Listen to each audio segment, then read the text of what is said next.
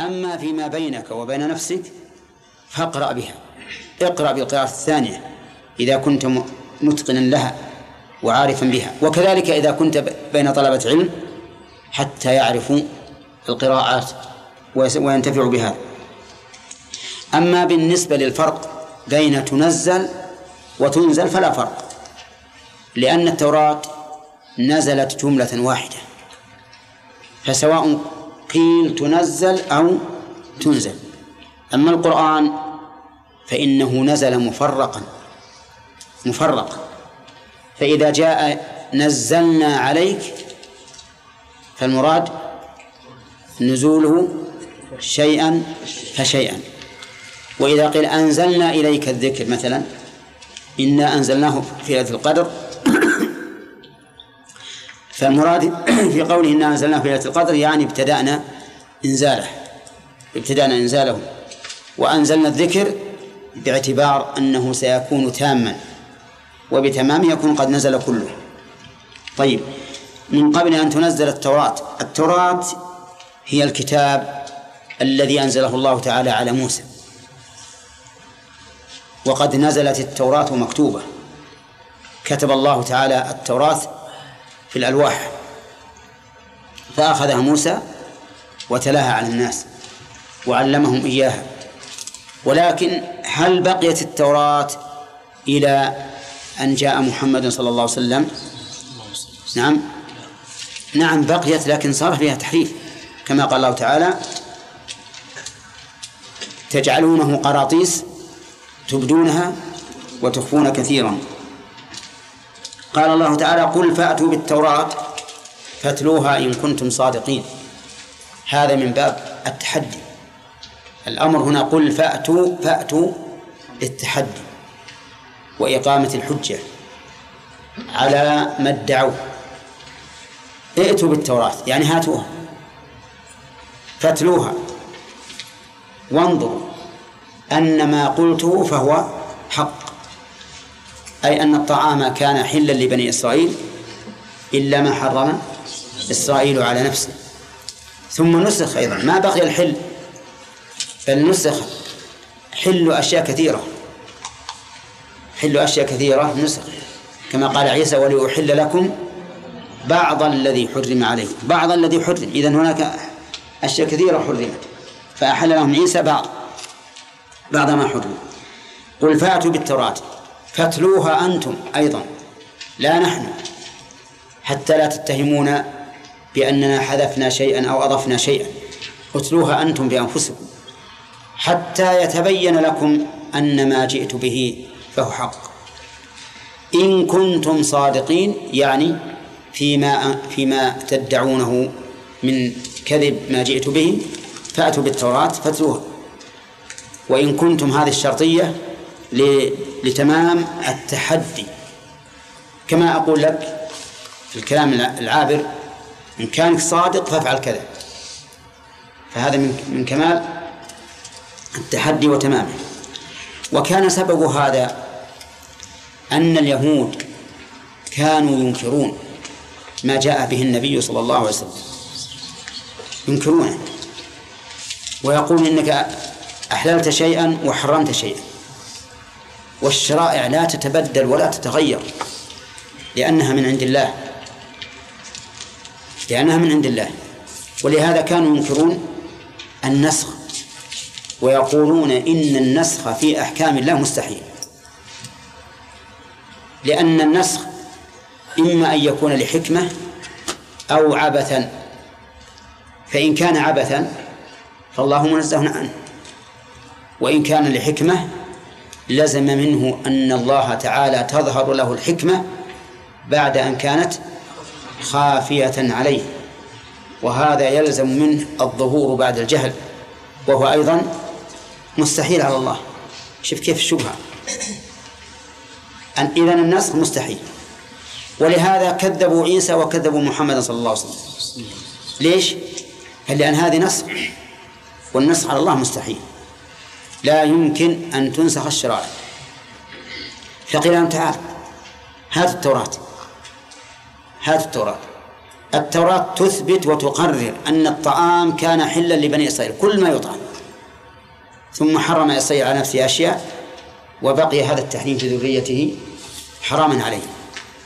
إذن هذا نسخ ولا لا؟ نسخ. لكنه في الحقيقة ليس النسخ الكامل. الذي يرفع الحكم كله ولكنه نسخ لبعض أفراده وهو ما يسمى عند الأصوليين بالتخصيص.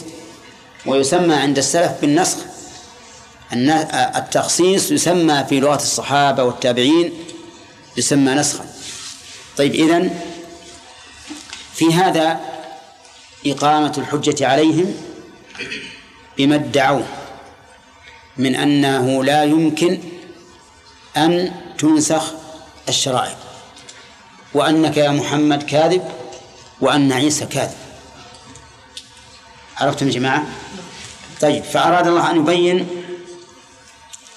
كذبهم من كتبهم. طيب قال تعالى فمن افترى على الله الكذب من بعد ذلك؟ فمن؟ من؟ آه عامة. يعني أي إنسان يفتري على الله الكذب والافتراء معناه التقول بغير حق.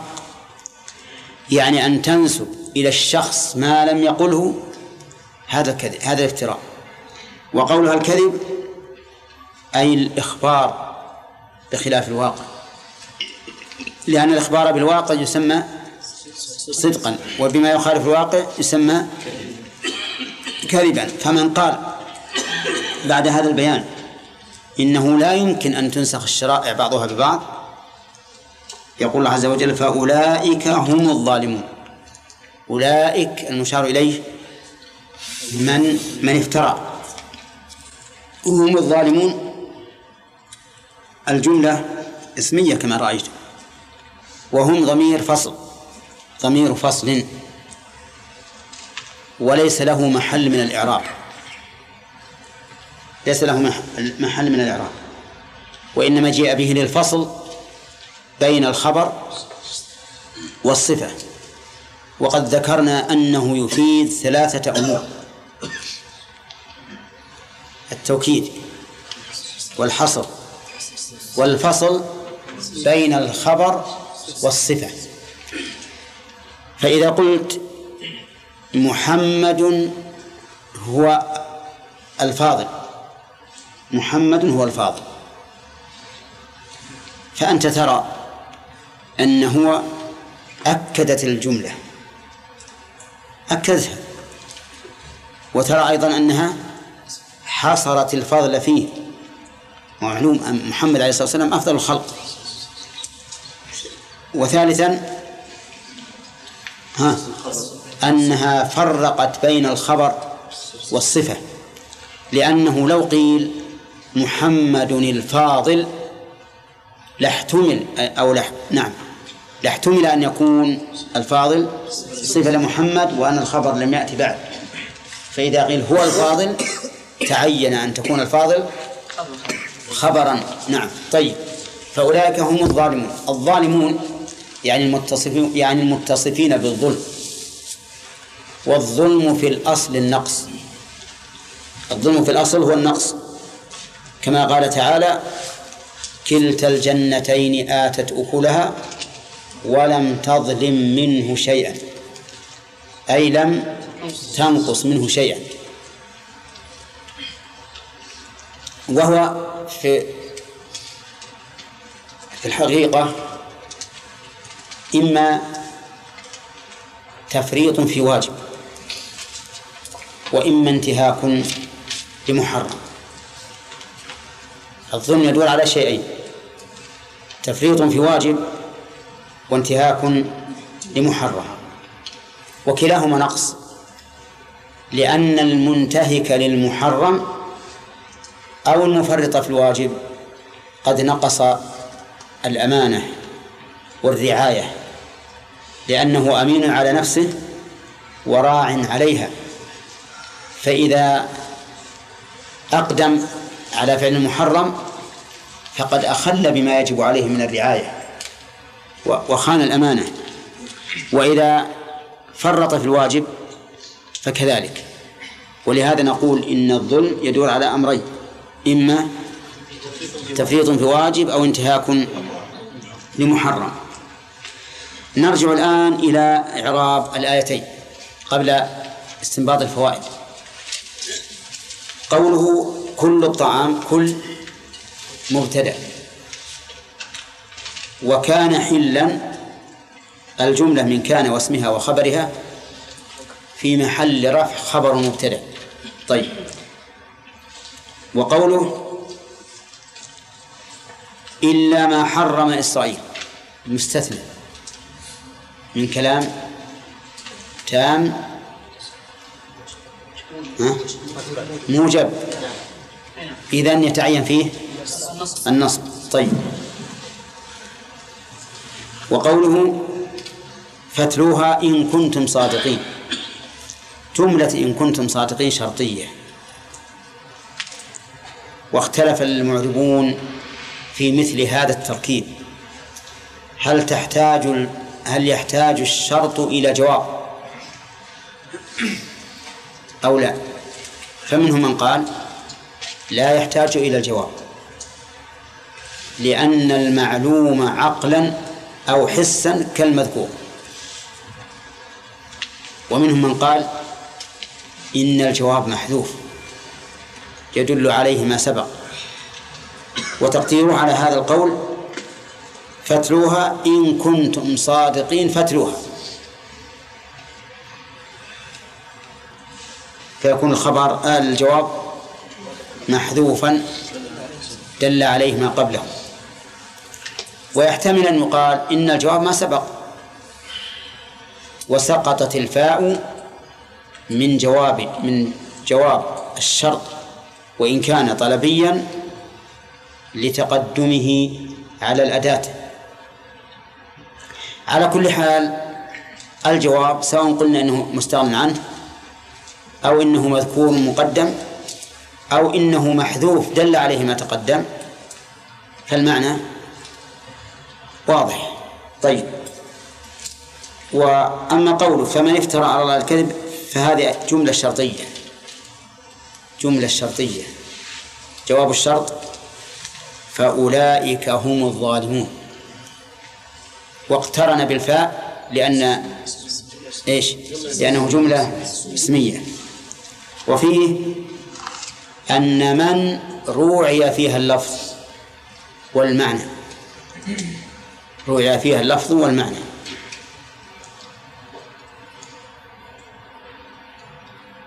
في الشرط روعي اللفظ وفي الجواب روعي المعنى.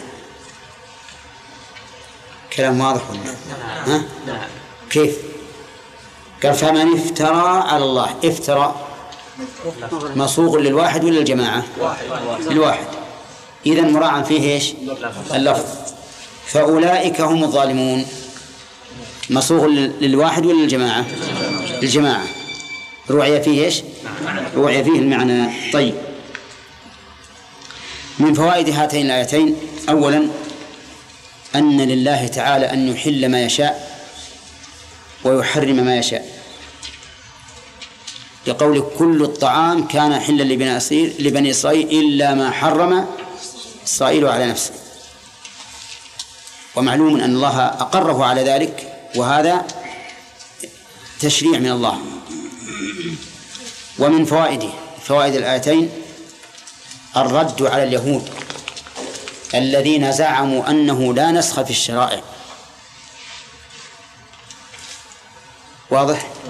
فإن قال قائل هم يقولون لا نسخ في الشرائع ويعللون بعلة. تبدو وكأنها صحيحة. فما هو الجواب عن هذه العلة؟ أفهمتم العلة السابقة؟ يقولون إن كان لحكمة لغير حكمة فهو عبث وسفة ينزه الله عنه. وإن كان لحكمة لزم أن تكون هذه الحكمة مجهولة لله إما في الأول أو في الثاني يعني إما في الناسخ أو في المنسوخ. وهذا يستلزم أن يكون الله تعالى جاهلا. ظهر له العلم من بعد أن كان خفيا عليه. جوابنا عن ذلك أن نقول إن النسخ لا يستلزم لا هذا ولا هذا بل إن النسخ لحكمة. حكمة لا شك. لكن هذه الحكمة تتبع مصالح العباد. والعباد مصالحهم تختلف. قد يكون من المصلحة أن يشرع لهم الحل في هذا الزمن والتحريم في زمن آخر. قد تكون هذه الأمة من المصلحة أن يشرع لها الحل والأمة الأخرى من المصلحة أن يشرع لها التحريم. فهنا الحكمة لا تتعلق بفعل الله ولكن تتعلق بالمخلوق الذي شرع له هذا الحكم. وهذا أمر يختلف بلا شك. فمثلا الناس في بدء الإسلام لا يتحملون جميع شرائع الإسلام. ولهذا جاءت الشرائع بالتدريج. بقي النبي عليه الصلاة والسلام عشر سنوات لا يجب على الناس لا صلاة ولا زكاة ولا صوم ولا حج. عشر سنوات بعد البعثة. كل هذا لتقرير التوحيد لأن قلوب الناس في ذلك الوقت لا تحتمل أن يضاف إلى تحقيق التوحيد شيء آخر. ثم شرعت الصلاة. ثم شرعت الزكاة. ثم شرع الصوم. ثم شرع الحج في آخر الأمر. كل هذا من أجل مراعاة أحوال الناس. طيب وكذلك في الخمر. الخمر كان حلا. ثم كان عرض بتحريمه. ثم حرم في أوقات معينة. ثم حرم إلى الأبد. أربع مراحل. لأن الناس كانوا قد ألفوه. قال الله تعالى ومن ثمرات النخيل والأعناب تتخذون منه سكرا ورزقا حسنا. وهذه الآية نزلت في النحل هذه الآية في سورة النحل وقد نزلت في في مكة. تتخذون منه سكرا. العنب والرطب هما مادة العنب الخمر. ثم قال يسألونك عن الخمر والميسر قل فيهما إثم كبير ومنافع للناس وإثمهما أكبر من نفعهما والعاقل إذا علم أن إثمهما أكبر من نفعهما ها؟ يهديه عقله إلى تركهما ثم قال يا أيها الذين آمنوا لا تقربوا الصلاة وأنتم سكارى حتى تعلموا ما تقولون. إذا نجتنب الخمر وقت الصلاة لأن إن لم نجتنبه لازم أن نقرب الصلاة ونحن سكارى. وهذا منهي عنه. إذا نجتنب الخمر خمس خمس أوقات في اليوم والليلة. يضعف شربه ولا لا؟ يضعف. جاءت آية المائدة فاجتنبوه. انتهى. نعم. طيب إذا نقول إنما ادعاه اليهود من أن النسخ يستلزم وصف الله بالنقص إما في الحكمة وإما في العلم. إيش؟ كذب ولا لا؟ كذب ومن فوائد الآية إقامة الحجة على الشخص فيما يعتقد صحته أو مما يعتقد صحته. يعني أن تجيب أن تقيم الحجة على خصمك من شيء يؤمن به ويعتقد صحته. كيف؟ أن الله تعالى قال قل فأتوا بالتوراة فاتلوها إن كنتم صادقين. التوراة التي أنتم تقرون بأن ما فيها حق ائتوا بها اتلوها. يتبين أن النسخ كان موجودا فيها ومن قديم الزمان من قديم الزمان. ومن فوائد هذه الآية أن التوراة منزلة كالقرآن. وهذا يدل على علو الله جل وعلا وأنه فوق كل شيء وهذا هو عقيدة أهل السنة والجماعة. يقولون إن الله سبحانه وتعالى نفسه فوق كل شيء. ليس ليس الله فوق كل شيء في القدرة والسلطان. والقهر فحسب. بل في هذا وفي نفسه فوق كل شيء. واضح جماعة؟ طيب. ما وجه دلالتها على علو الله؟ لأن التوراة من عند الله والنازل يكون من أعلى إلى أسفل. طيب. ومن فوائد هذه الآيات أو الآيتين أنه ينبغي للإنسان أن يقابل الخصم بشيء يقطع نزاعه بالكلية حيث قال فتلوها ولم يقل نتلوها قال فتلوها أنتم بأنفسكم. حتى تقيم الحجة على نفسك من من نفسك. تقيم الحجة على نفسك من نفسك. لو أن أخذناها نحن وتولاناها ربما تقول أسقطت آية أو زدت آية فإذا آه، تلوتها أنت بنفسك انقطعت حجتك. ومن فوائدها أو من فوائدهما أنه ينبغي للإنسان أن يتحدى خصمه بما تبين به الحجة على وجه لا مفر له منه. بقول فتلوها إن كنتم صادقين. وهكذا ينبغي في المناظرة أن الإنسان لا يأتي بحجة واهية لأنه إذا أتى بحجة واهية ثم كسرت أمامه ضعفت عزيمته وبان خلله. وإذا أتى بحجة لا يمكن أن يلحقها نقص في الاحتجاج صار هذا أقوى لعزيمته وأنكى لخصمه. أرأيت محاجة إبراهيم للذي حاجة في ربه؟ قال إبراهيم ربي الذي يحيي ويميت. يحيي ويميت؟ سهل هذا. أنا أحيي وأميت. يقول المحاج الخصم أنا أحيي وأميت. لكن هل هذه دعوة؟ أو منزلة على شيء معين. سبق لنا أنها أنه في أن فيها خلاف. بعضهم قال دعوة وهو كاذب لكن فيها إيهام. وبعضهم قال إنها منزلة على شيء معين وأن قوله أنا أحيي يعني أوتى بالرجل يستحق القتل فأرفع القتل عنه. فيكون في هذا إحياء.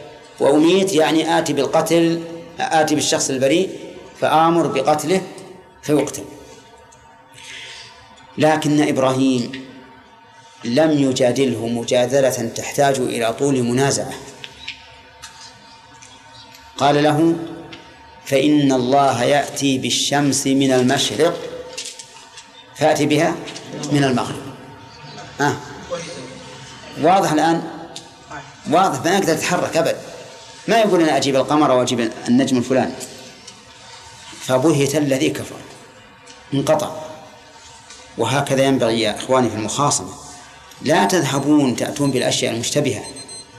إذا أتيت بالشيء المشتبه قد تنقطع والحق معك فتكون خاذلا للحق. إيت بشيء قوي ما يستطيع الخصم أن يفتته أبدا. ثم إن بعض العلماء قال اصرخ عليه. اصرخ. لأنك إذا أتيت بقوة وحزم وصراخ نعم ما تقول في كذا قوة. نعم؟ يروح وضع له ساعتين. نعم؟ والشيء الذي يضعف الخصم وهو حق هذا أمر مطلوب. أمر مطلوب. كما كما يصرخ الفارس بعدوه إذا التقى الصفان صرخ فيه. صرخ فيه يعني بعض الفر... الفرسان يصرخ صرخة يجعل الفرس اللي تحته يقفز طول قامة الرجل. وهذه مفيدة للإنسان قوة عزيمة قوة عزيمة. وكل مقام له مقال لا أقول كل ما كلمت واحد تصرخ عليه و... وتجيب الحجج الدامغة. لا كل مقام له مقال لكن في مقام إنسان نازل بالباطل عليك به. قابله مقابلة إنسان يرى أنه فوقه بالحق. بالحق. ولهذا نبه الله على ذلك. قال فلا تهنوا وتدعوا إلى السلم وأنتم الأعلون. أنتم فوق. أنتم الأعلون. زد أيضا. والله معكم. سبحان الله أنت فوقه. والله معك. وأن يكون هو معه الشيطان وفي الأسفل تحت النعال. ولذلك في مقام النزاع أو المخاصمة بالحق ينبغي أن يكون الإنسان قوي الحجة وقوي القول. حتى لو أغلظ ما في مانع. أنا لا أغلظ لأجل أن تصل لنفسي ولكن لأجل أن تصل للحق. وأظن ابن القيم ذكر ذلك في النونية. قال اصرخ عليهم يعني أهل الباطل والبدع. اصرخ عليهم اصرخ بها بين أيديهم. وهكذا. طيب إذا نقول ينبغي في باب المناظرة أن تأتي بالحجة التي تدمغ الخصم بحيث هو يقدم الحجة لك. ائتوا بالتوراة فاتلوها. إذا أتوا بالتوراة وتلوها وصارت موافقة لما جاء به محمد عليه الصلاة والسلام صاروا يقدمون الحجة لك ها على أنفسهم. نعم. ومن فوائد هذه الآيتين هاتين الآيتين أنه متى ظهر الحق. فحاص الإنسان عنه. صار أشد ظلما. لقوله فمن افترى على الله الكذب من بعد ذلك فأولئك هم الظالمون كأنه لا ظالم هم سواهم. كان هم الذين أخذوا الظلم كله. لأنه إذا قامت الحجة ما بقي للإنسان محجة. يعني ما بقى له أي طريق يمكن أن يتوصل إليه أو أن يفر منه. طيب. ومن فوائد هذه الآية الآيتين أن من عباد الله من يفتري الكذب على الله. من عباد الله من يفتري الكذب على الله. طيب والذي يفتري الكذب على الله؟ يفتري الكذب على الرسول؟ من باب أولى. والذي يفتري الكذب على الرسول يفتري على الناس. من باب أولى أيضا. نعم. إذا ففي فإذا إذا افترى عليك إنسان شيئا فلا تستغرب افترى الناس على الله الكذب وافتروا على الرسول الكذب. فلا يفترون عليك. من أنت بالنسبة إلى الله ورسوله؟ طيب ومن فوائد هذه هاتين الآيتين أنه لا عذر مع أنه لا إثم مع الجهل. لا إثم مع الجهل. لقوله من بعد ذلك أي من بعد أن يتبين الحق. فهذا هو الظالم.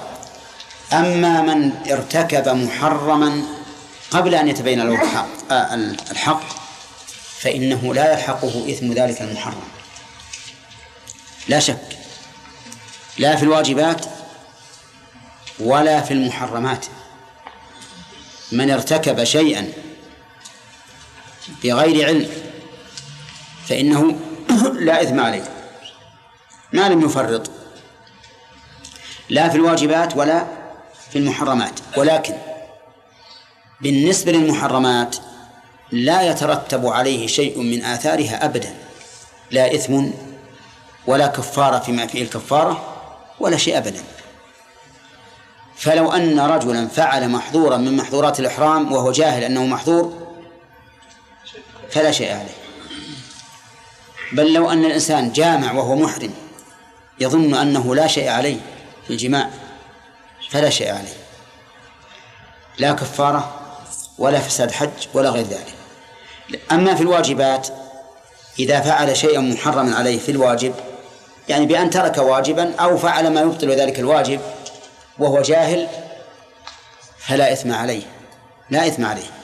لكن يجب أن يتدارك هذا الواجب ما دام في وقته. ما دام في وقته. مثال ذلك. رجل جاءنا وقال إنه صلى صلاة الظهر ولكنه ما قرأ الفاتحة.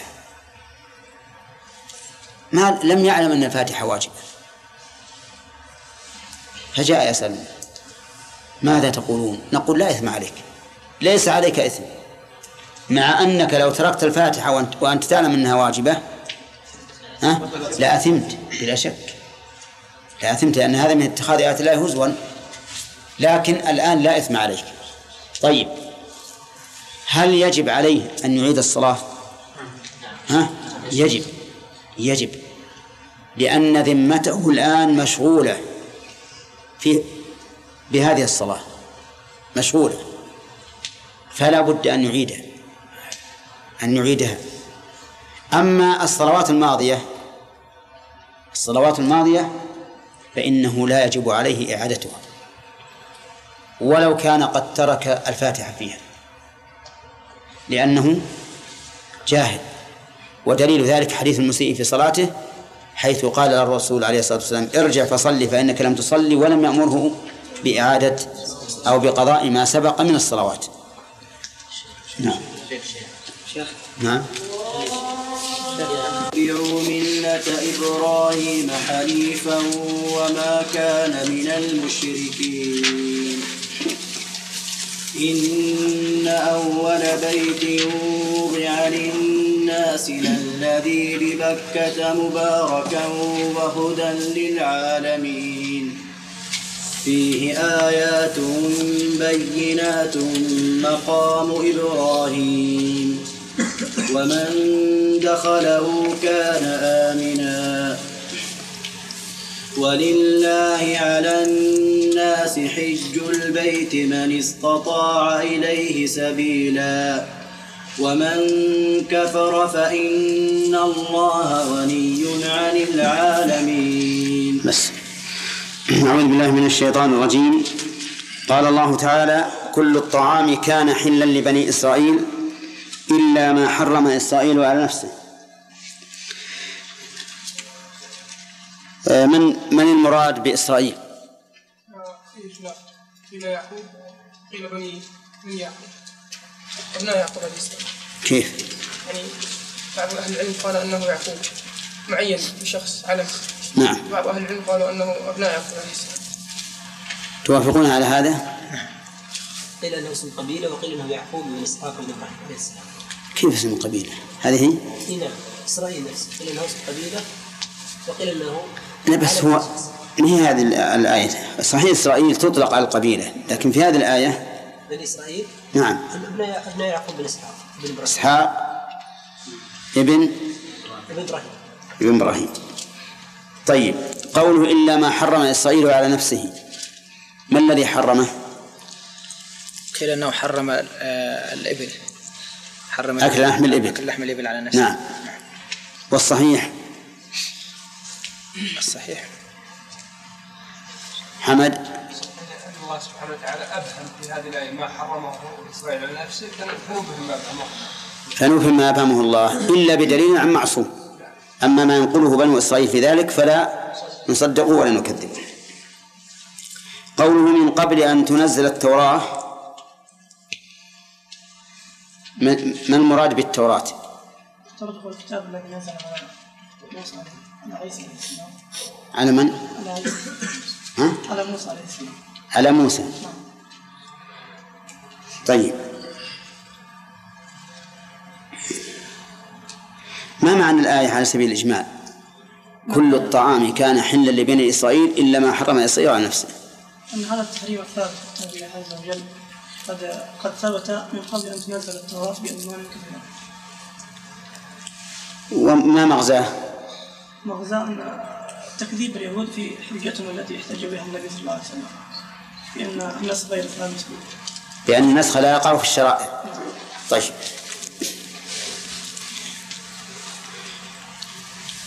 قوله إن كنتم صادقين. هذه الجملة ما نوعها؟ خبرية. طيب وغير؟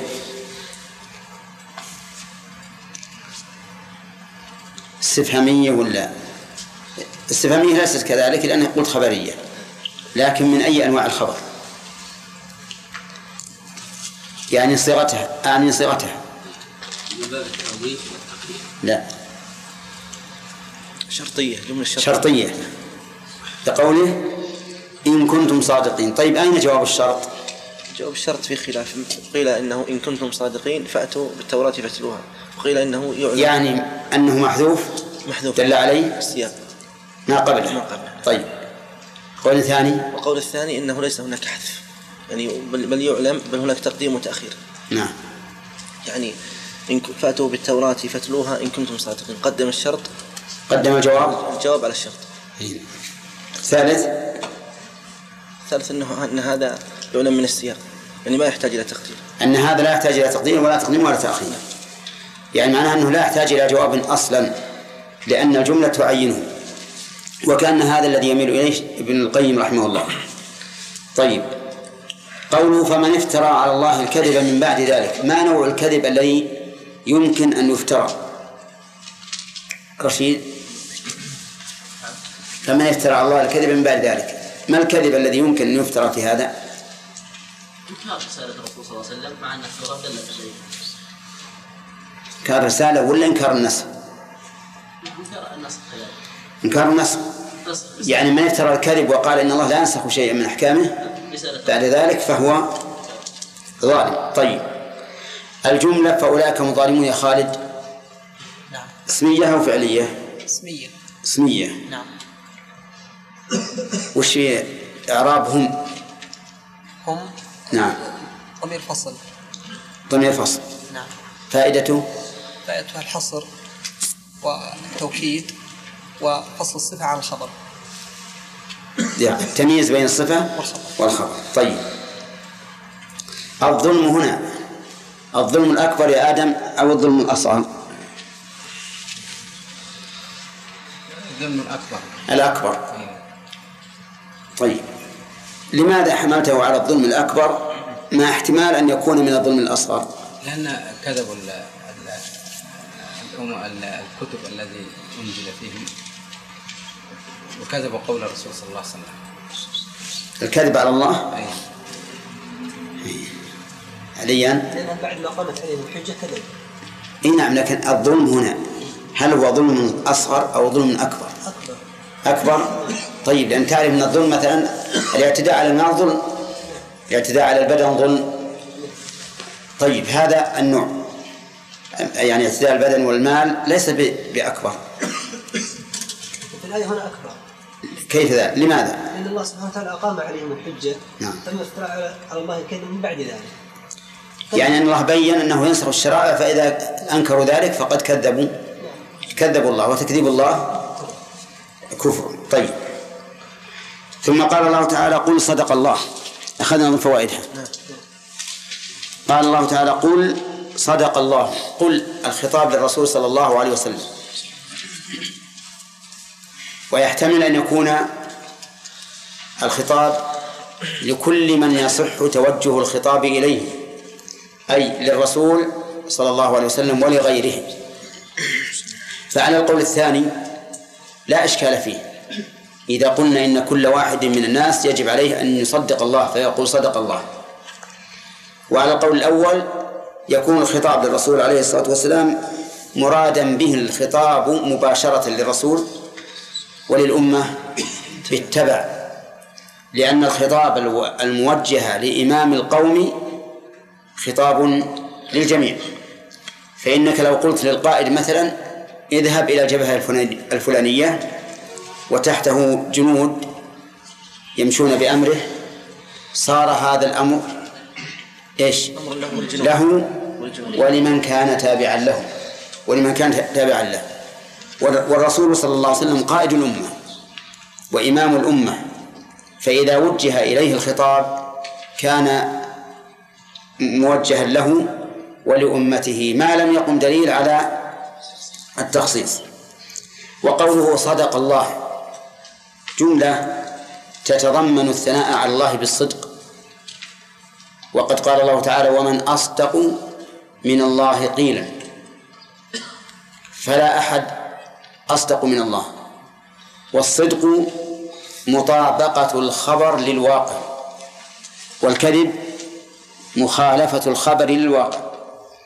فإذا قلت غربت الشمس وقد غربت فعلا فهذا صدق. وإذا لم تغرب فهذا كذب. إذن فالصدق موافقة الخبر. إيش؟ الخبر. للواقع والكذب مخالفة الخبر للواقع. طيب. هل يضاف إلى ذلك مع اعتقاد الوقوع بمعنى أنه لو أن شخصا أخبر بالواقع بما يطابق الواقع ولكنه يعتقد في نفسه أنه كاذب. فهل نقول إن خبره هذا صدق أو كذب؟ كذب بالنسبة لنفسه. هو بالنسبة له. صدق لأنه موافق للواقع. لكن عليه إثم الكاذب إذا كان يعتقده هو أنه كاذب في ذلك. طيب الكذب مخالفة الخبر للواقع. هل نقول بحسب اعتقاد المتكلم أو سواء كان موافقا لاعتقاده أو لا؟ نعم نقول سواء كان موافقا لاعتقاده أو لا. حتى لو اعتقد أنه صدق وقد خالف الواقع فهو كذب. ولهذا نقول إن اليهود الذين زعموا أنهم صلبوا المسيح ابن مريم عليه الصلاة والسلام وإن كانوا يعتقدون الصدق فهم كاذبون. والنصارى الذين قالوا إن الله ثالث ثلاثة هم أيضا كاذبون. وإن كانوا قد اعتقدوا الصدق. إذا لا يشترط اعتقاد القائل موافقة ما أخبره للواقع ما أخبر به للواقع أو مخالفته للواقع. المهم أن هذا الخبر إن وافق الواقع فهو صدق. وإن اعتقد قائله أنه كاذب. وإن خالف الواقع فهو كذب وإن اعتقد قائله أنه صادق. صدق الله. قلنا إن صدق الله جملة خبرية تتضمن الثناء على الله. وإذا كانت تتضمن الثناء على الله فهي عبادة. فقول القائل صدق الله وثناء على الله تعالى بالصدق فهو عبادة. لأن كل ثناء على الله فهو ذكر لله وتعبد له. صدق الله بأي شيء. لم يذكر الخبر الذي حكم عليه بالصدق فيكون ذلك عاما شاملا. أي صدق الله في كل شيء. كل ما أخبر الله به فهو صدق. ومن ذلك ما أخبر به مما حرم مما أحل لإسرائيل أو لبني إسرائيل إلا ما حرم إسرائيل على نفسه. فاتبعوا ملة إبراهيم حنيفا. فاتبعوا. ال- الخطاب للأمة. كما أن الله أمر بذلك نبيه أمر نبيه صلى الله عليه وسلم بذلك في قوله ثم أوحينا إليك أن اتبع ملة إبراهيم حنيفا. فالنبي صلى الله عليه وسلم مأمور بأن يتبع ملة إبراهيم حنيفا وكذلك نحن مأمورون بأن نتبع ملة إبراهيم حنيفا. والملة هي الشريعة التي يكون عليها ال- الإنسان. فكل شريعة يكون عليها الإنسان فهي ملة. فالإسلام ملة واليهودية ملة والنصرانية ملة. وقد جاء في الحديث لا يتوارث أهل ملتين شتى أي مفترقتين. وقوله ملة إبراهيم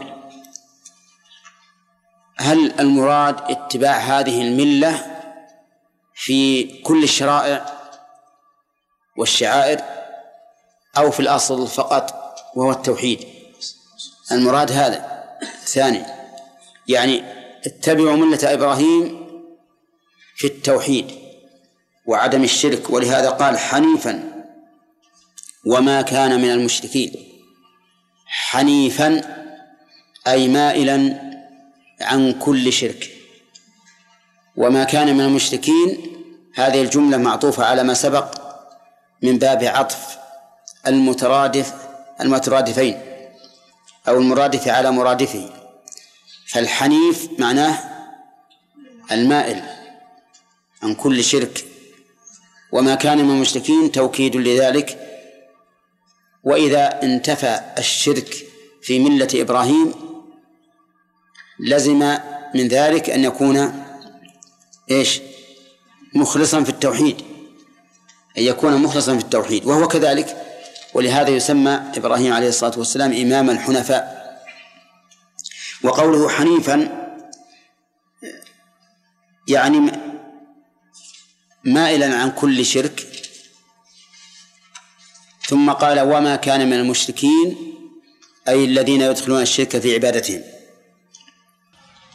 في هذه الآية الإعراب ليس فيه إشكال إلا قوله حنيفا. فما إعرابها. منصوبة على إيش؟ على الحال من إبراهيم. على الحال من إبراهيم. يعني حال كونه حنيفا. هذه الحال هل هي حال لازمة أو عارضة يمكن الانتقال عنها؟ نعم هي حال لازمة وإلا لما صح أن نؤمر باتباعها. في هذه الآية من الفوائد وجوب الأمر نعم وجوب تصديق الله عز وجل في كل ما أخبر به. لقوله قل صدق الله. ومن فوائدها وجوب الإيمان بما أخبر الله به عن نفسه من الأسماء والصفات. وهذا يستلزم تحريم تغييرها عن المراد بها. أي تغيير النصوص التي أخبر الله بها عن نفسه من الأسماء أو الصفات. ومن فوائد هذه هذه الآية وجوب اتباع ملة إبراهيم. لكن في أصل الشرائع. فإن قال قائل ما الدليل على تقييدكم إياها بأصل الشرائع؟ مع أن الآية عامة. قلنا الدليل قوله تعالى لكل جعلنا منكم شرعة ومنهاجا. فدل ذلك على أن الشرائع تختلف بحسب حاجات الناس ومصالحهم. أما أصلها وهو التوحيد فإنها فإن جميع الشرائع تتفق فيه. وما أرسلنا من قبلك من رسول إلا نوحي إليه أنه لا إله إلا أنا فاعبدون. ومن فوائدها الثناء على إبراهيم عليه الصلاة والسلام بأنه حنيف وإمام ولهذا أمرنا باتباعه. ومن فوائد هذه الآية أنه يجب على الإنسان أن يتبع الحق أينما كان سواء كان من الرسول الذي أرسل إليه مباشرة أو من الرسل السابقين.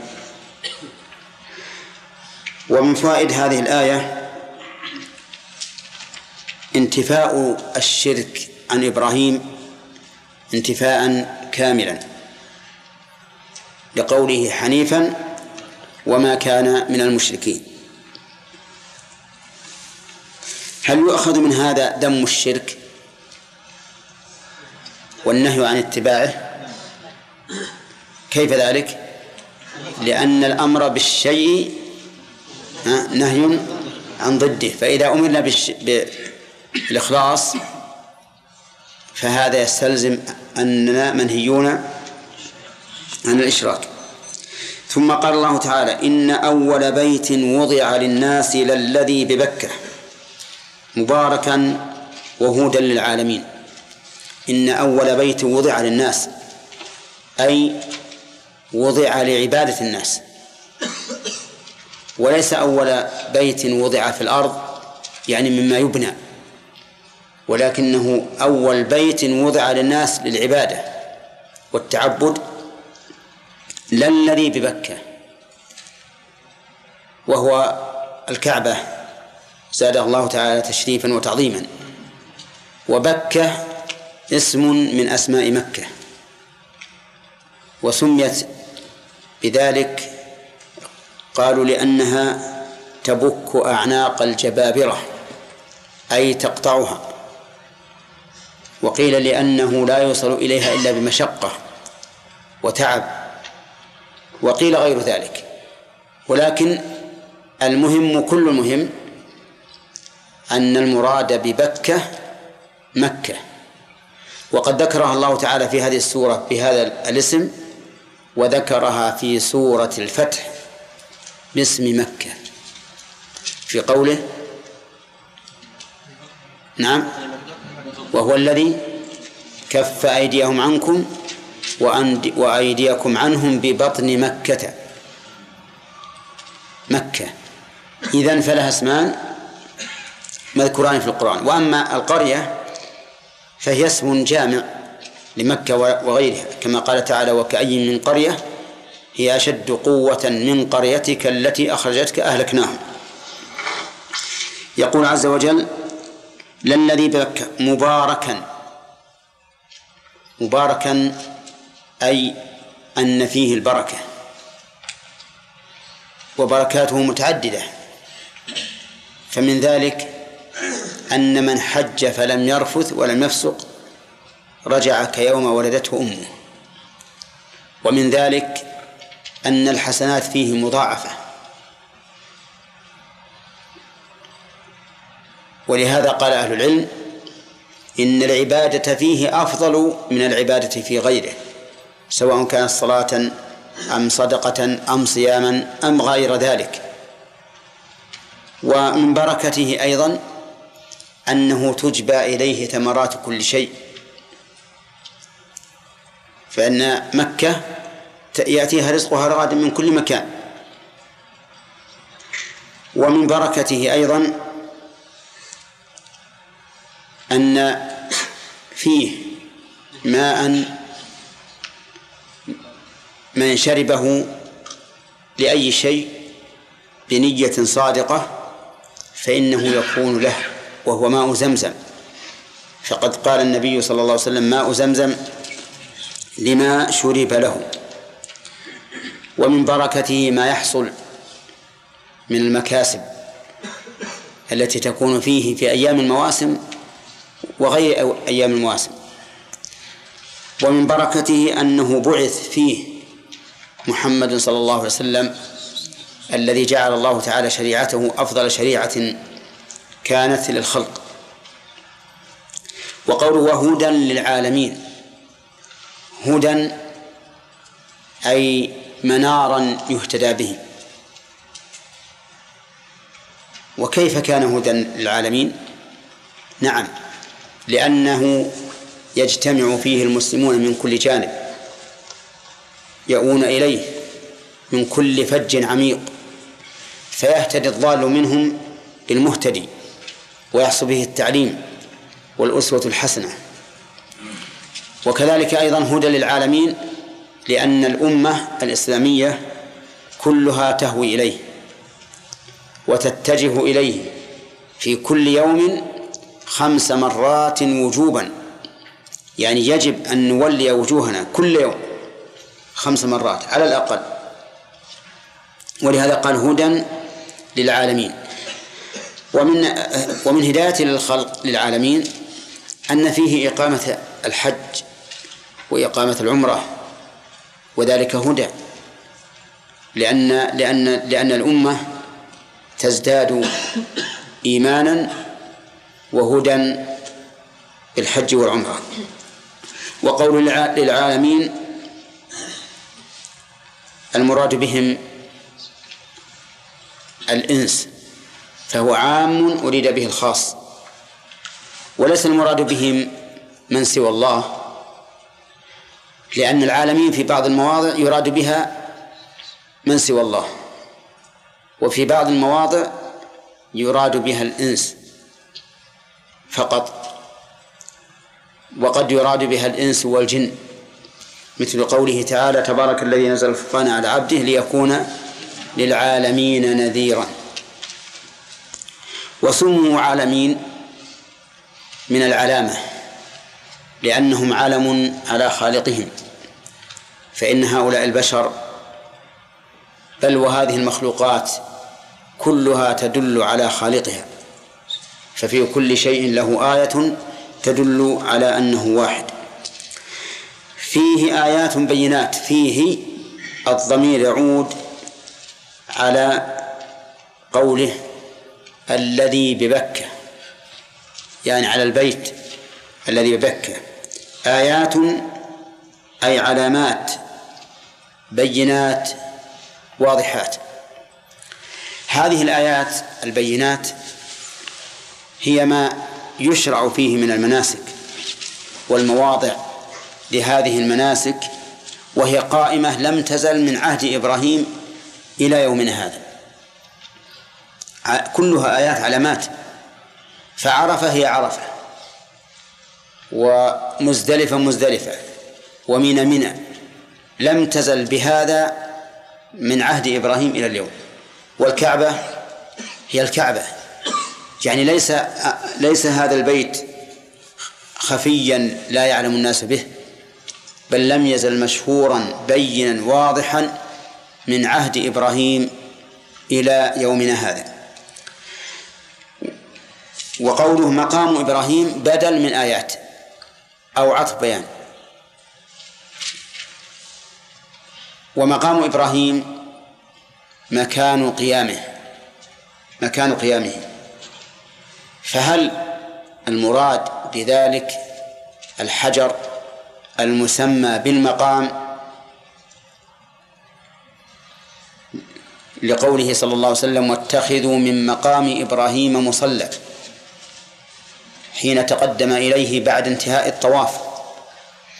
أو المراد بالمقام مقامه في المناسك عموما على قولين لأهل العلم. فمنهم من قال إن المراد به المقام الخاص وهو الحجر الذي صار يرتفع عليه حين ارتفع بناء الكعبة. أو أن المراد به كل مقام قامه في مناسك الحج.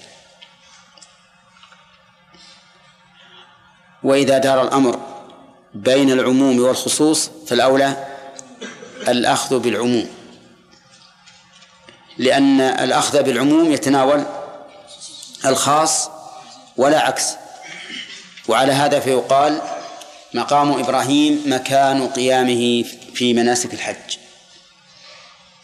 وهذه وهذا المقام موجود من عهد إبراهيم إلى أن بعث الرسول صلى الله عليه وسلم وإلى يومنا هذا. ولم يتغير إلا بحمية الجاهلية حمية قريش. فإنهم غيروا الوقوف بعرفة وجعلوه في مزدلفة فغيروا هذا المقام. وقالوا نحن أهل الحرم ولا يمكن أن نخرج إلى الحل. والخروج إلى الحل إنما يكون من أهل الحل. ولهذا كانت قريش في يوم عرفة ما تقف بعرفة تقف في مزدلفة حتى يأتي الناس إليها. فأمر الله تعالى أن يفي أن يفيضوا من حيث أفاض الناس.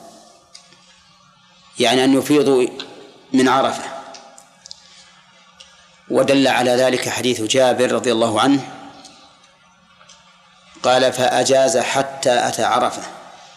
قال ولم تشك قريش أنه واقف بمزدلفة كما كانت قريش تصنع في الجاهلية. لكنه صلى الله عليه وسلم أجاز حتى أتى عرفة فوقف بها لأنها هي التي كانت على زمن إبراهيم. ثم قال الله عز وجل ومن دخله كان آمنا. من دخله أي من دخل هذا البيت. كان آمنا. والمراد بالضمير في قول من دخله المراد به جميع الحرم. وإن كان ظاهره أن المراد به نفس البناء الذي هو الكعبة لكن السنة دلت على أن الحكم عام في جميع الحرم. طيب وقوله من دخله كان آمنا هل هذه الجملة تابعة لقوله فيه آيات بينات فتكون خبرا عن حال هذا البيت أو أنها جملة إنشائية؟ معنى إنشائية معنى. يعني أن الله تعالى أمر بأن يكون الداخل له آمنا. على قولين لأهل العلم. فمنهم من قال إن هذه الجملة تابعة لما سبق أي تابعة لقوله مقام إبراهيم ومن دخله كان آمنا فتكون من الآيات البينات. وهي أمن من دخله حتى في زمن الجاهلية. ومن العلماء من قال إنها جملة مستأنفة. وهي خبرية لفظا إنشائية معنى. أي من دخله فليكن آمنا ولا يتعرض له. وعلى كل حال فإن المعنيين يتفقان في وجوب تأمين من دخله. في وجوب تأمين من دخله. لأنه إن كان خبرا عما كان عليه البيت فإنه خبر أقره الله. عز وجل وأتى به للاستدلال على الآيات البينات التي في هذا البيت. وإن كانت إنشاء فالأمر واضح. وقوله كان آمنا يعني آمنا من. من أبناء جنسه. وليس آمنا من عذاب الله. ولا آمنا مما يريده الله منه. لكنه آمن من بني جنسه.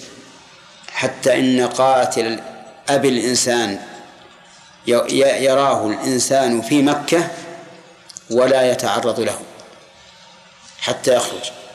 هكذا كان محترما. ثم قال الله تعالى ولله على الناس حج البيت. فيها قراءتان حج وحج وهما بمعنى واحد. لله على الناس حج البيت. اللام للاستحقاق في قوله ولله. وعلى للوجوب. أي يجب على الناس حقا لله أن يحجوا البيت. حج البيت أي قصده. لأن الحج في اللغة القصد. والمراد به قصده على الوجه الذي شرعه الله. بأن يأتي الإنسان بالمناسك المشروعة وقوله من استطاع من هذه بدل من الناس؟ بدل من الناس. بدل بعض من كل. وذلك لأن الناس قسمان مستطيع وغير مستطيع. فالمستطيع بعض من الناس. ولهذا قلنا إن هذا البدل إيش؟ بدل بعض من كل. والبدل البعض من الكل. كثير في اللغة العربية. تقول مثلا أكلت الرغيف ثلثه. ها؟ هذا بدل بعض من كل. وقال الله تعالى قم الليل إلا قليلا نصفه أو ينقص منه قليلا. أو زد عليه. إذا جعلنا نصفه بدل من الليل فهو بدل بعض من كل. وقد يبدل الكل من البعض لكنه قليل في اللغة. ومنه قول الشاعر رحم الله أعظما دفنوها بسجستان طلحة الطلحات. رحم الله أعظما دفنوها بسجستان طلحة الطلحات. الشاهد قوله؟ ها؟ لا. لا. طلحة. فطلحة بدل من أعظم والأعظم بعض الإنسان. الأعظم بعض الإنسان. نعم. طيب. قال ومن دخل ولله على الناس حج البيت. من استطاع إليه سبيلا. أي من استطاع طريقا إلى إلى البيت ووصولا إليه. والاستطاعة يعني بذلك القدرة يعني بها القدرة. فمن لم يستطع فلا حج عليه. فإن قال قائل هذا الشرط ثابت في كل عبادة. لقوله تعالى فاتقوا الله ما استطعتم. فلماذا قيده قيد وجوب الحج بالاستطاعة؟ مع أنه شرط مفهوم معلوم. فالجواب عن ذلك أنه لما كان الوصول إلى البيت شاقا أشق بكثير من العبادات. نص على اشتراط الشرط على اشتراط الاستطاعة. وإلا فلا شك أن كل العبادات لا تجب إلا بالاستطاعة. اتقوا الله ما استطعتم. إذا أمرتكم بأمر فأتوا منه ما استطعتم. الاستطاعة بالبدن أو بالمال أو بهما. نعم. ف... ف... ما المراد يعني؟ ما المراد؟ هل المراد بالمال أو البدن أو بهما؟ نقول الآية مطلقة. الآية مطلقة. فمن استطاع الوصول ببدنه وجب عليه وإن لم يكن عنده مال. كما لو استطاع أن يمشي إلى مكة ويأتي بأفعال المناسك ومن استطاع بماله دون بدنه وجب عليه الحج لكن عن طريق الاستنابة. ومن كان عنده مال وهو قادر بالبدن فالواجب عليه فالحج واجب عليه ولا إشكال. إذن الاستطاعة لا نقيدها بالبدن والمال نقول سواء قدر بماله أو ببدنه أو بهما فإن عجز بماله وبدنه بأن كان فقيرا ولا يمكنه أن يحج لضعف في بدنه. فهنا ينتفي عنه الوجوب لأنه غير قادر. إذن القادر بماله إيش؟ أو بدنه أو بهما. والقدرة هي القدرة الحسية. أما القدرة الشرعية ففيها خلاف. فمنهم من قال إنه يشترط أيضا القدرة الشرعية الاستطاعة الشرعية. فلو كان هناك امرأة غنية قادرة ببدنها لكن ليس لها محرم فإن الحج لا يجب عليها. لماذا؟ لأنها عاجزة شرعا عن الحج. أما حسا فليست بعاجزة لأن عندها مال وعندها قدرة بدنية لكنها عاجزة شرعا لعدم وجود المحرم. وسفر المرأة بلا محرم ولو للحج غير جائز. لأن النبي صلى الله صلى الله عليه وسلم لما خطب وقال لا تسافر امرأة إلا مع ذي محرم سأله رجل وقال إن امرأتي خرجت حاجة وإنك تبت في غزوة كذا وكذا فقال انطلق فحج مع امرأتك. اختلف العلماء في هذه في مسألة الاستطاعة الشرعية هل هي شرط للوجوب أو شرط للأداء؟ هل هي شرط للوجوب أو شرط للأداء؟ ويختلف الحكم باختلاف القولين. فإذا قلنا إنها شرط للأداء فقط لزم المرأة أن تنيب من يحج عنها إذا كانت قادرة بمالها أو بمالها وبدنها واضح يا جماعة؟ ها؟ إذا قلنا شرط للأداء نقول الآن سقط عنك الأداء لكن وجب عليك أن تنيبي. أما الأداء فلا يلزمك لأنك لا تستطيعين ذلك شرعا. وإذا قلنا إن إنه أي الاستطاعة الشرعية شرط للوجوب فإن هذه المرأة لا يلزمها أن تنيب من يحج عنها. هذا هذا فرق. الفرق الثاني لو ماتت هذه المرأة القادرة بمالها وبدنها على الحج لكن ليس لها محرم لو ماتت فهل يكون الحج دينا في تركتها؟ فيلزم الورثة أن يقيموا من يحج عنها أو لا؟ نعم. ما نقول؟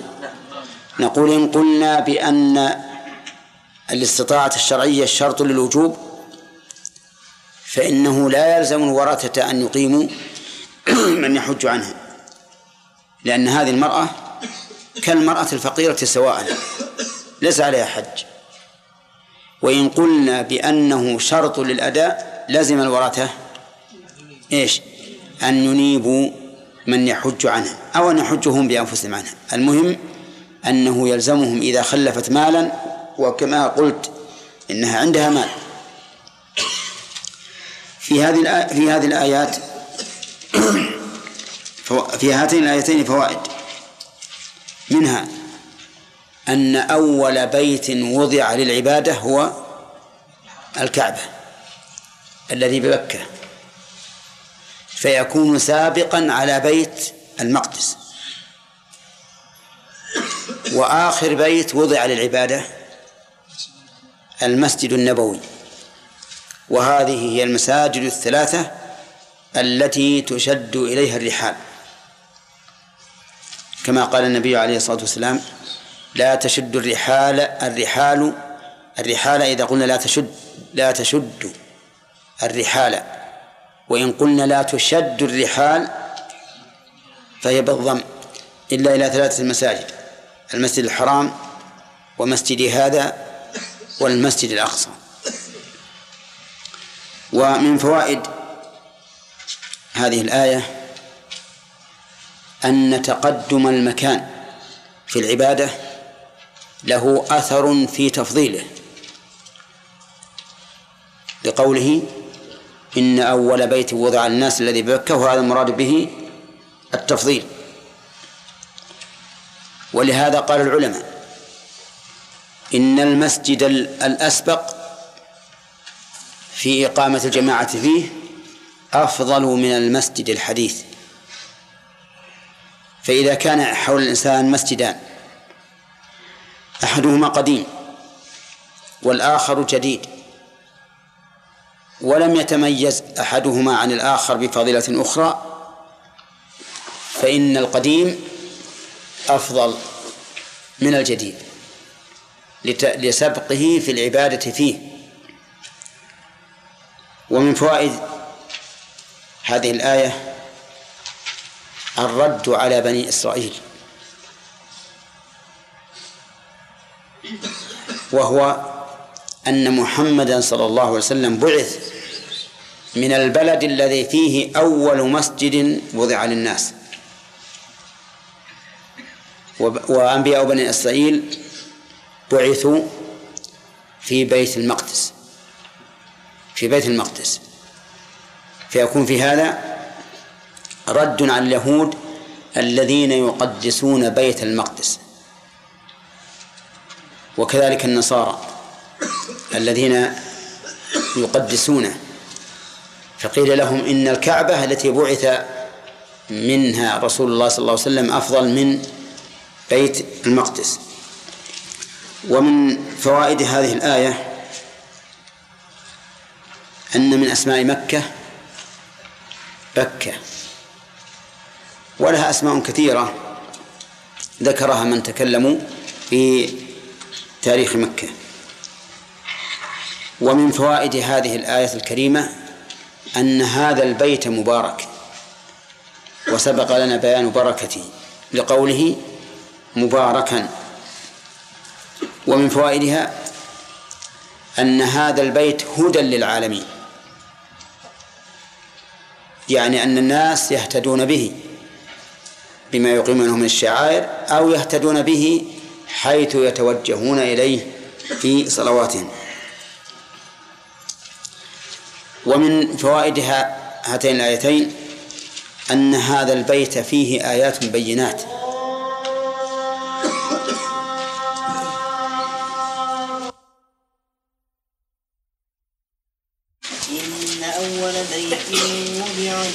قرأنا هذا.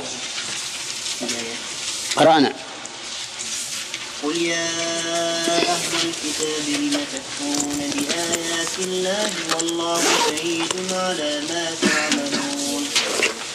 قل يا أهل الكتاب لم تصدون عن سبيل الله من آمن تبغونها عوجا وأنتم شهداء؟ وما الله بغافل عما تعملون. يا أيها الذين آمنوا إن تطيعوا فريقا من الذين أوتوا من الذين أوتوا الكتاب يردوكم بعد إيمانكم كافرين. وكيف تكفرون وأنتم تتلى عليكم آيات الله وفيكم رسوله ومن يعتصم بالله فقد هدي إلى صراط مستقيم. أعوذ بالله من الشيطان الرجيم. أظن أننا لم نأخذ فوائد. ها؟ اللي هم؟ قال الله تعالى ومن كفر فإن الله غني عن العالمين. يعني أن من حج البيت عند الاستطاعة فقد أدى فريضته ومن كفر يعني فلم يحج فكفر هذه الفريضة ولم يقم بها فإن الله غني عن العالمين عن كل أحد لأن المراد بالعالمين هنا من سوى الله. فهي كقوله تعالى الحمد لله رب العالمين. وقد يطلق العالم على بعض الأفراد بعض أفراده. مثل مثل قوله تعالى تبارك الذي نزل الفرقان على عبده ليكون للعالمين نذيرا. فإن المراد بالعالمين هنا الإنس والجن. لأن الرسول صلى الله عليه وسلم لم يرسل إلى البشر إلى البهائم وإلى الملائكة وإنما أرسل إلى الإنس والجن فقط. فالعالمون تارة يراد بها ما سوى الله وتارة يراد بها بعض منهم حسب ما يقتضيه السياق والمعنى. وقوله فإن ومن كفر الجملة هنا يحتمل أن تكون اسما موصولا وأن تكون يعني يعني من يحتمل أن تكون يا بخاري اسما موصولا ويحتمل أن تكون شرطية. أما على كونها شرطية فالفاء في قوله فإن الله غني عن العالمين رابطة. وإنما احتيج إليها لأن جواب الشرط جملة اسمية. وأما على كون من اسما موصولا فإنما وقعت الفاء في خبر في خبرها لأن الاسم الموصول مشبه للشرط في العموم فيعطى حكمه. يعني والذي كفر فإن الله غني عن العالمين. وفي قوله غني عن العالمين إظهار في موضع الإضمار لأن مقتضى السياق أن يقول ومن كفر فإن الله غني عنه. كما في قوله تعالى في آية أخرى إن تكفروا فإن الله غني عنكم ولا يرضى لعباده الكفر. فهنا قال غني عن العالمين. والإظهار في موضع الإضمار ذكرنا أنه يفيد عدة فوائد. منها إرادة العموم. منها إرادة العموم. لأنه لو قال فإن الله غني عنه لم تفد في العموم ما أفاده قوله غني عن العالمين. ومنها الإشارة إلى أن هذا المكن هذا ال... الذي وضع فيه الظاهر موضع المضمر من هؤلاء العالمين. من هؤلاء العالمين. يعني أن الله غني عنه كما أنه غني عن جميع العالمين. ومنها لكن لا, يستقيم هنا آه، القياس عليه في العلة والمعنى الذي أفاده هذا المضمر أو هذا الظاهر الذي أفاده هذا الظاهر. في هذه الآيات وأظن من قوله إن أول بيت إلى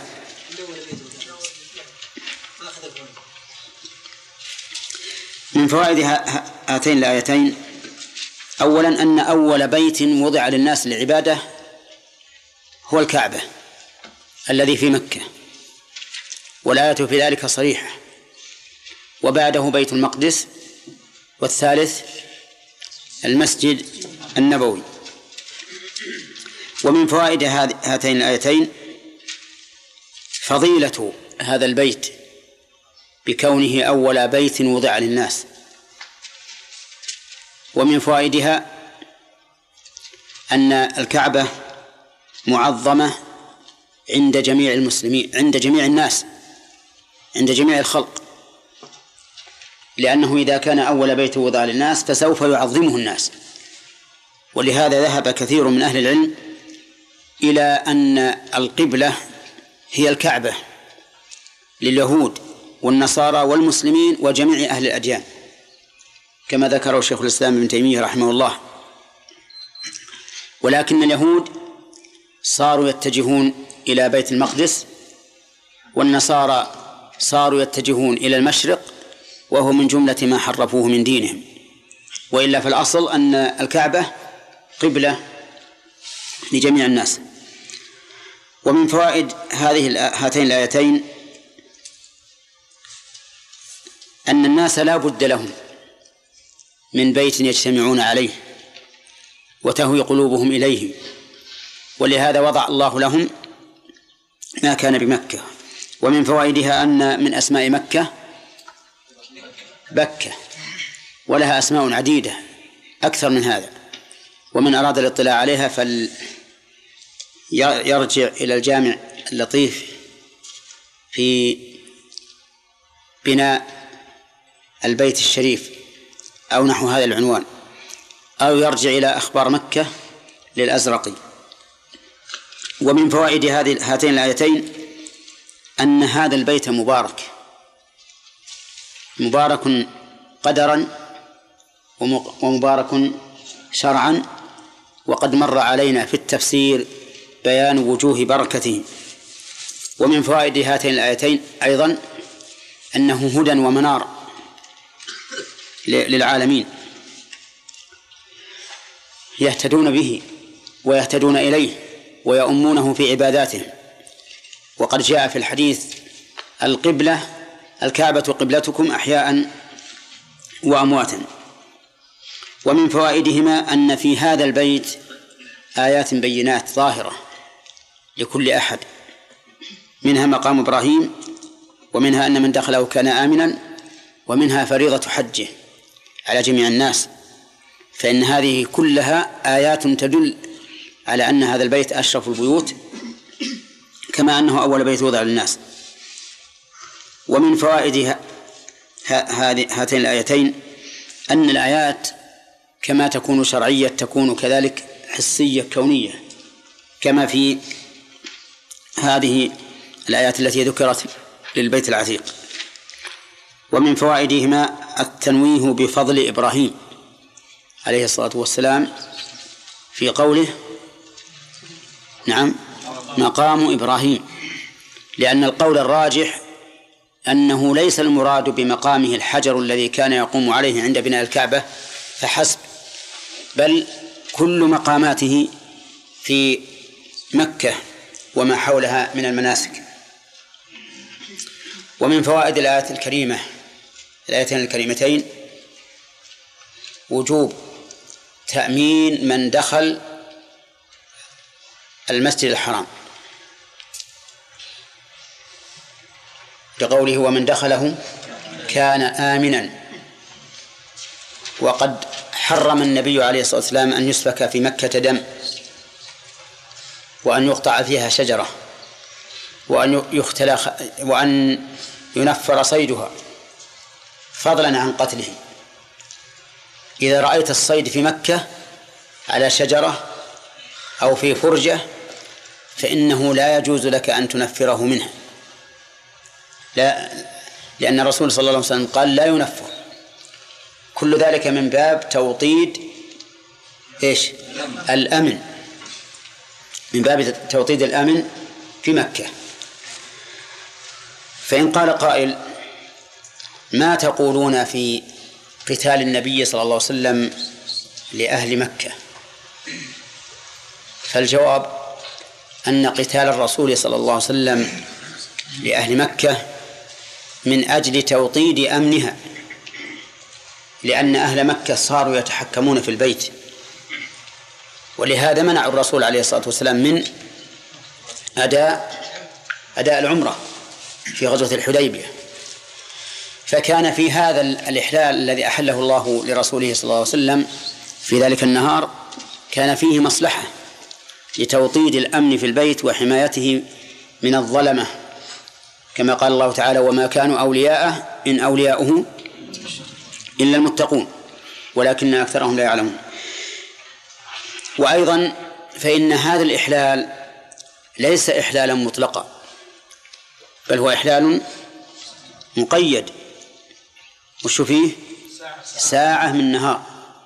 كما قال النبي عليه الصلاة والسلام إنما أحلت لي ساعة من نهار وإنها لن تحل لأحد بعدي. فقد كان القتال فيها محرما ثم أحل ثم عاد تحريمه إلى يوم القيامة. ومن فوائد هذه الآية هاتين الآيتين أن حرمة المسلم أعظم من حرمة البيت. حرمة المسلم أعظم من حرمة من حرمة البيت. فالذين ينتهكون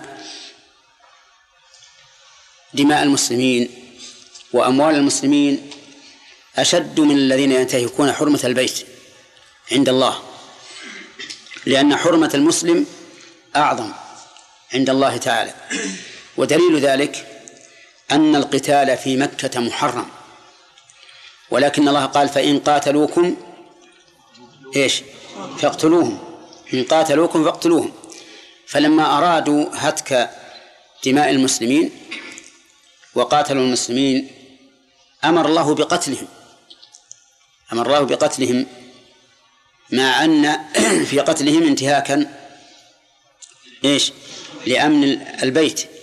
لكن لما أرادوا الاعتداء على حرمة المسلم أبيحت دماؤهم.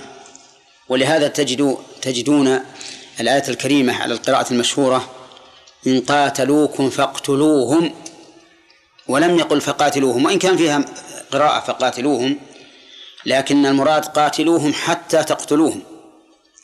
والقتل أبلغ من المقاتلة. القتل أبلغ. اقتلوهم لأنهم هم الذين انتهكوا حرمة البيت فلم يبق لهم حرمة. ومن فوائد هذه الآية الكريمة وجوب حج البيت على من استطاع إليه سبيلا.